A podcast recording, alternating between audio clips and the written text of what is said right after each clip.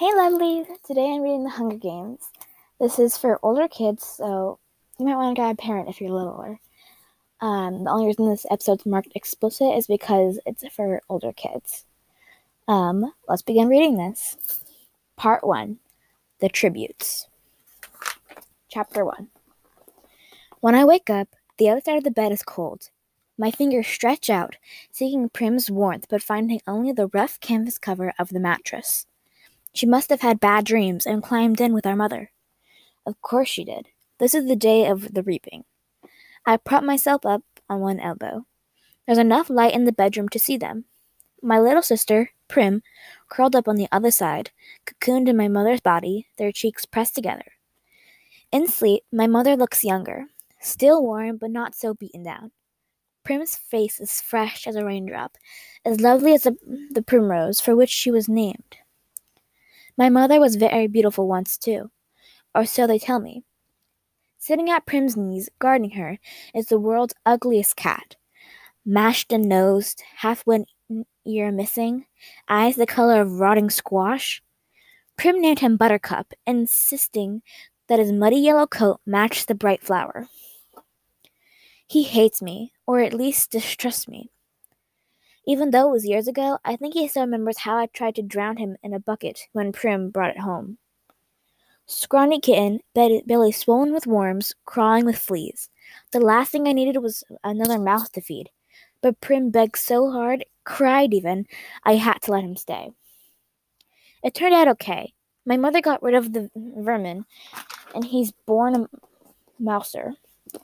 Even catches the occasional rat. Sometimes, when I clean a kill, I feed Buttercup the entrails. He has stopped hissing at me. Entrails? No hissing. This is the closest we've ever come to love. I swing my legs off the bed to slide into my hunting boots. Supple leather that is molded to my feet. I pull on trousers, a skirt, tuck my long, dark braid up into a cap, and grab my forage bag. On the table, under a wooden bowl to protect it from hungry rats and cats alike, sits a perfectly little goat cheese wrapped in basil leaves. Prim's gift to me on reaping day. I put the cheese carefully in my pocket as I slip outside. Our part of District 12, nicknamed the Seam, is usually crawling with coal miners heading out to the morning shift at this hour. Men and women with hunched shoulders, swollen knuckles, Many have long since stopped trying to scrub the coal dust out of their broken nails, the lines of their sunken faces. But today the black cinder streets were empty. Shutters on the squat gray houses are closed. The reaping isn't till, until 2. May as well sleep in, if you can. Our house is at almost the end of the seam. I only had to pass a few gates to reach the scruffy field called the meadow, Separating the meadow from the woods, in fact enclosing all of District 12, is a high chain link fence topped with barbed wire loops. In theory, it's supposed to be electrified 24 hours a day as a deterrent to predators that live in the woods. Packs of wild dogs, lone cougars, bears that used to threaten our streets. Since we're lucky to have two or three hours of electricity in the evenings, it's usually safe to touch. Even so, I always take a moment to listen carefully for the hum that means the fence is live. Right now, it's silent as stone. Concealed by a clump of bushes, I flatten out on my belly and slide under the two foot stretch that's been loose for years. There are several other weak spots in the fence, but this one is so close to home that I almost always enter the woods here. As soon as I'm in the trees, I retrieve a bow and see through my arrows of a hollow log. Electrified or not, the fence has been successful at keeping the flesh eaters out of the District 12. Inside the woods, they roam freely, and there are added concerns like venomous snakes, rabid animals, and no real paths to follow. But there's also food if you know how to find it. My father knew, and he taught me some before he was blown to bits in a mine explosion. There is nothing even to bury. I was 11 then. Five years later, I still wake up screaming for him to run.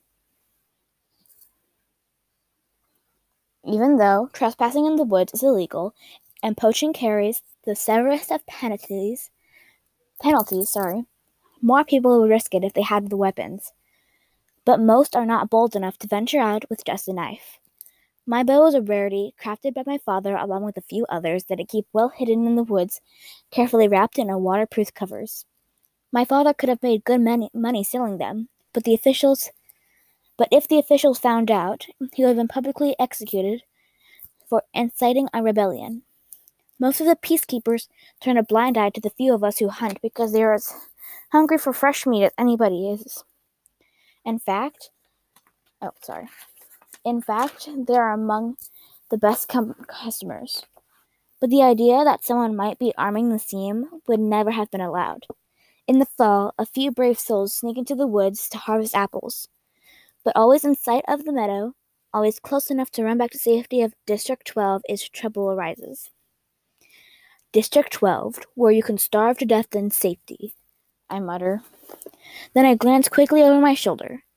Even here, even in the middle of nowhere, you worry someone might overhear you. When I was younger, I scared my mother to death, the things I would blurt out about District 12, about the people who rule a country, Panem, from the far off city called the Capitol. Eventually, I understood this would only lead us to more trouble. So I learned to hold my tongue and turn my features into an indifferent mask so that no one could even read my thoughts. Do my work quietly in school, make only polite small talk and public market, discuss little more than trades at the Hob, which is a black market where I make most of my money. Even at home, where I am less pleasant, I avoid discussing tricky topics like the reaping or food shortages or the Hunger Games. Take a moment to think about this book so far. I'm going to give you hmm, one minute, starting now. Think about this book so far. Comprehend what I read. If you don't want to listen this minute, take a, like a moment to think and catch your mind about well what I read so far. You may skip to when the eight minute mark. Got it? When it hits the eight minute mark, I'll be reading again. So skip now if you don't want to have this one minute break. Go on, skip if you don't want it. But if you still are here, take a minute to relax and comprehend what I've read so far.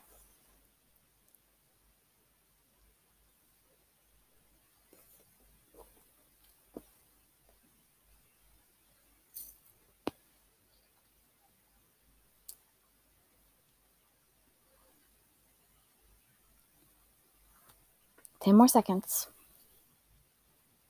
Five, four, three, two, one. Okay. If you skipped, welcome back. As you know, I'm about to start reading the book again. So let's read. Prim might begin to repeat my words, and then where would we be? In the woods waits only the only person with whom I can be myself, Gale. I can feel the muscles in my face relaxing, my pace quickening as I climb the hills to our place, a rock ledge overlooking a valley. A thicket of berry bushes protects it from unwanted eyes. The sight of him waiting there brings on a smile. Gale says I never smile except in the woods. Hey, Catnip, says Gale. My real name is Katniss, but when I first told him, I had barely whispered it, so he thought I said catnip. Then, when this crazy lynx started following me around the woods looking for handouts, it became my, his official name for me. I finally had to kill the lynx because he scared off he scared off game. I almost regretted it because he wasn't bad company, but I got a decent price for his pelt. Look what I shot, Gale holds up. Gale holds up a loaf of bread with an arrow stuck in it, and I laugh. It's real bakery bread, not the flat, dense loaves we made from our grain rotation rotations.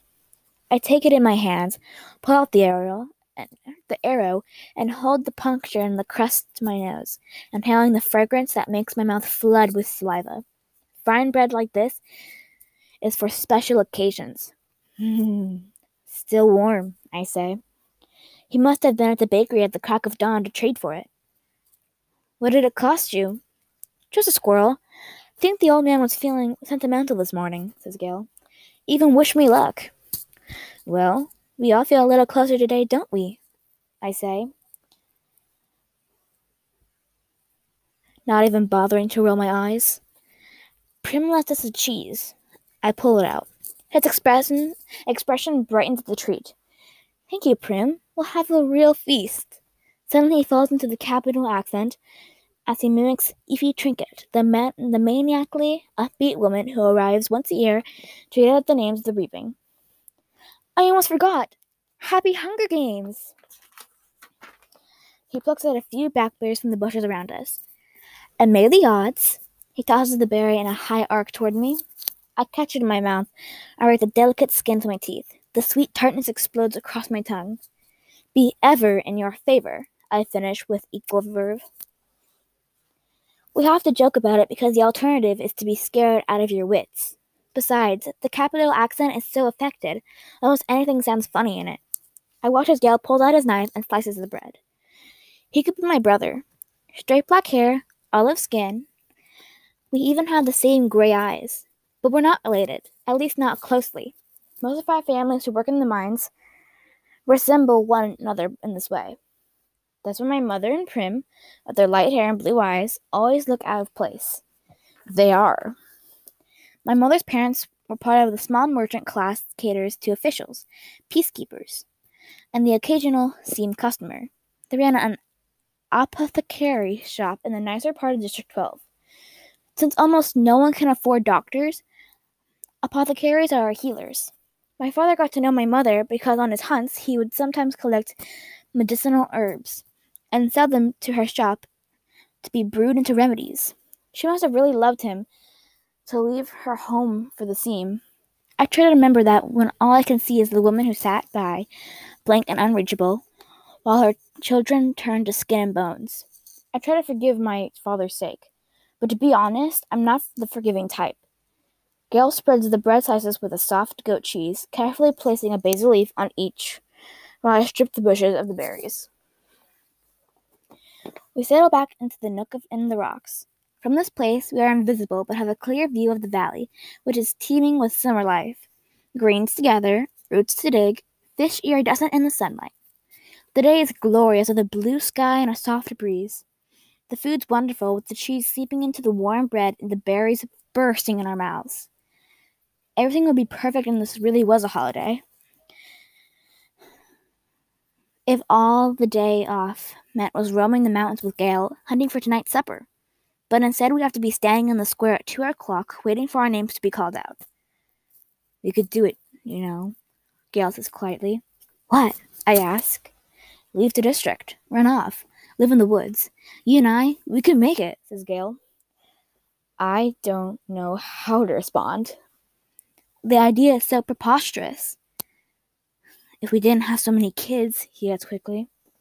They're not our kids, of course, but they might as well be. Gale's two little brothers and a sister. Prim, and may as well throw in our mothers too, because how would they live without us? Who would fill those mouths always asking for more? With both of us hunting daily, there are still nights when game has to be swapped for lard or shoelaces or wool. Still nights when we go to bed with our stomachs growling. I never want to have kids, I say. I might, if I didn't live here, says Gale. But you do, I say, irritated. Forget it, he snaps back. The conversation feels all wrong. Leave? How could I leave Prim, who is the only person in the world I'm certain I love? And Gale is devoted to his family. We can't leave, so why bother talking about it? And even if we did, even if we did, where did all this stuff about having kids come from? There's never been anything romantic between Gale and me. When we met, I was a skinny 12 year old, and although he was only two years older, he already looked like a man. It took a long time for us to even become friends. To stop hangling over every trade to being helping each other out. Besides, if he wants kids, Gale won't have any trouble finding a wife. He's good looking, he's strong enough to handle the work in the mines, and he can hunt. You can tell by the way the girls whisper about him when he walks by in school they want him. It makes me jealous, but for no reason that people would think. Good hunting partners are hard to find. What do you want to do? I ask. We can hunt, fish, or gather. Let's fish at the lake. We can leave our poles and gather in the woods. Let's get something nice for tonight, he says. Tonight. After the reaping, everyone is supposed to celebrate, and a lot of people do. out of relief that the children have been spared for another year. But at least two families will pull out their shutters, lock the doors, and try to figure out how they survive the painful weeks to come. We make out well. The predators ignore us on a day when easier, tastier, taste, easier, tastier prey abounds. By late morning, we have a dozen fish, a bag of greens, and best of all, a gallon of strawberries. I found the pouch a few years ago, but Gale had the idea to string mesh nets around it to keep the, out the animals. On the way home, we swing by the Hob, the black market that operates in the abandoned warehouse that once held coal. When they came up with a more efficient system that transported the coal directly from the mine to the trains, the Hob gradually took over the space. Most businesses and are closed by this time on reaping day, but the black market's still fairly busy. We easily trade six of the fish for good bread, the other two for salt. Greasy Sae, the bony old woman who sells bowls of hot soup from a large kettle, takes half the grains out of our hands in exchange for a couple of chunks of paraffin. We might do a tad better elsewhere, but we make an effort to keep on good terms with Greasy Sae. She's the only one who can consistently be counted on to buy a wild dog. We don't hunt them on purpose, but if you're attacked and you take out a dog or two, well, meat is meat. Once it's in the soup, it'll call it beef. Greasy Sae says with a wink. No one in the seam would turn their nose at a good leg of wild dog, but peacekeepers who come to the Hob can afford to be a little choosier. When we finish our business at the market, we go back to the back door of the mayor's house to sell half the strawberries, knowing he has a particular fondness for them and can afford our, pri- afford our price. Sorry, not a fond. Okay, we're gonna take another minute um, to realize what we've read. So if you don't want to, um, how do I say this? Have a break, you can skip to 18, 18 minutes, the 18 minute mark. Go on. If you're still here, just take a minute to breathe and comprehend what we've read so far. We're gonna have a bunch of these breaks in this book because there's so many. And we're only on page 12. And we're almost to chapter 2 where we'll stop. We are currently one, two, three, four pages away from the end. Uh, not the end, the end of chapter one. Take a minute and finish comprehending.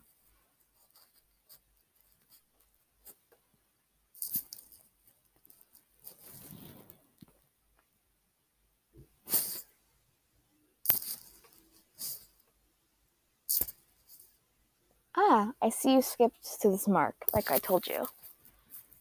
Well, we're about to start reading again, where we left off on page 12. And let's begin. The mayor's daughter, Madge, opens the door. She's in my year at school. Being the mayor's daughter, you'd expect her to be the snob, but she's alright. She just keeps to herself, like me. Since neither of us really has a group of friends, we seem to end up together a lot at school, eating lunch, sitting next to each other at the assemblies, partnering for sports activities. We rarely talk, which suits both of us just fine. Today, her drab school outfit has been replaced by an expensive white dress, and her blonde hair is done up with a pink ribbon. Reaping clothes. Pretty dress, says Gale. Madge shoots him a look, trying to see if he's genuine compliment or if he's just being iconic or ironic, sorry. It is a pretty dress, but she would never be wearing it ordinarily. She presses her lips together and then smiles. Well, if I ended up going to the Capitol, I want to look nice, don't I? Now it's Gale's turn to be confused. Does she mean it, or is she messing with him? I'm guessing the second. You won't be going to the Capitol, says Gale coolly. His eyes land on a small, circular pin that adorns her dress. Real gold, beautifully crafted. It could keep a family and bread for months. What can you have? Five entries? I had six when I was just 12 years old. That's not her fault, I say. No, it's no one's fault. Just the way it is, said Gale. Madge's face has become closed off. She puts the money from the berries in my hand. Good luck, Katniss.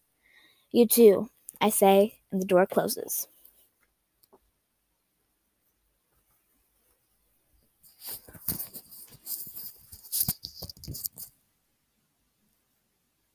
Okay. Sorry. Technical difficulties. We walked toward the seam in silence. I don't like that Gale took a dig at Madge, but he's all right, of course.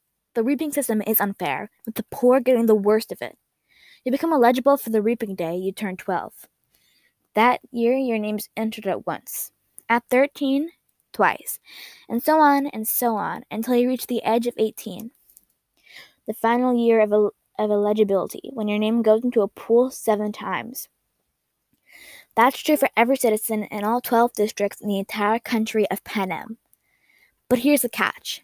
Say you are poor and starving as we were. You can opt to have your name more times and more times in exchange for tesserae. Each tessera is worth a, a meager year's supply of grain and oil for one person. You may do this for each of your family members as well. So, at the age of 12, I had my name entered four times. Once because I had to, three times for tesserae for grain and oil for myself, Prim, and my mother. In fact, every year I have needed to do this, and the, en- the entries are cumulative. So now, at the age of 16, my name will be reaping 20 times. Gale, who's 18, has been either helping or single handedly feeding a family of five for seven years. Have his name and for 42 times. You can see why someone like Madge, who has never been at the risk of needing a tessera, can set him off. The chance of her name being drawn is very slim compared to those us for living the sleam. Not impossible, but slim. And even though the rules were set up by the Capitol, not the districts, certainly not Madge's family, it's hard not to resent those who don't have a sign up for tesserae. Gale knows his anger at Madge is misdirected. On other days, deep in the woods, I listen to him rant about how the tesserae are just another tool to cause misery in our district, a way to plant hatred between the starving workers of the seam and whose those can generally, generally count on supper and thereby ensure we'll never trust one another. It's to the Capitol's advantage to have divided us among ourselves. You might say if there were no ears mm, here but mine. If it wasn't reaping day, if a girl with just a gold pin and no tesserae had not made what I'm sure she thought was a harmless comment. As we walk, I glance over Gale's face, still smoldering. His rages seem pointless to me, although I never say so. It's not that I don't agree with him, I do. But what good is yelling about the Capitol in the middle of the woods? It doesn't change anything. It doesn't make things fair. It doesn't fill our stomachs. In fact, it scares off the nearby game. I let him yell, though. Better he does it in the woods than in the district. Gale and I divide our spoils, leaving two fish, a couple of loaves of good bread, greens, a quart of strawberries, salt, paraffin, and a bit of money for each. See you in the square, I say. Wear something pretty, he says flatly.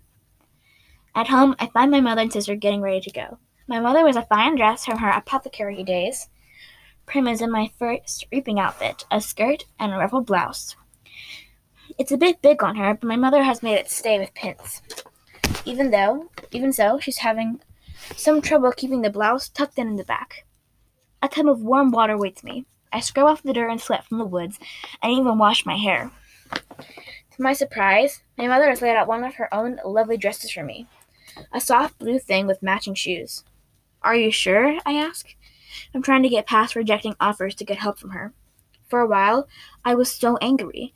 I wouldn't allow her to do anything for me. And this is something special. Her clothes from the past were very precious to her. Of course. Let's put your hair up too, she says. I let her towel dry and braid it on my head. I can hardly recognize myself in the cracked mirror that leans against the wall. You look beautiful, says Prim, Prim in a hushed voice. And nothing like myself, I say. I hug her because I know these next few hours will be terrible for her.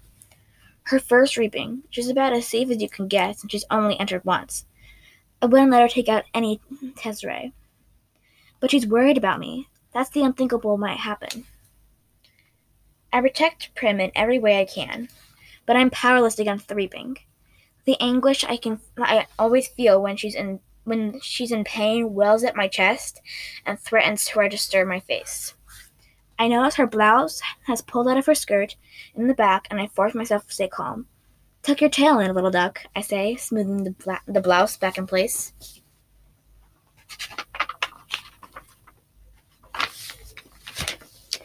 Prim giggles and gives me a small quack. Quack yourself, I say with a little laugh, the kind only Prim can draw out of me. Come on, let's eat, I say and plant a quick kiss on the top of her head. The fish and greens are already cooking in a stew, but that will be for supper. We decided to save our strawberries and bakery bread for the evening's meal, to make it special, we say. Instead, we drink milk from Prim's goat, Lady, and eat the rough bread made from tessera grain, although no one has much of an appetite anyway. At one o'clock, we head for the square. Attendance is mandatory,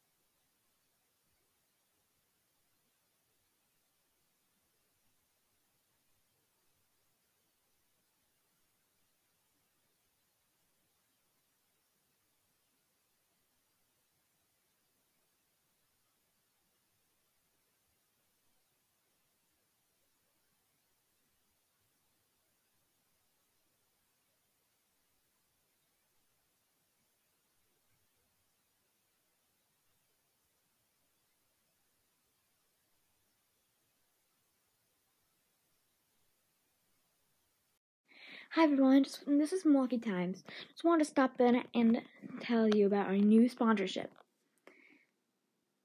If you haven't heard about Anchor, it's the easiest way to make a podcast. Let me explain. It's free.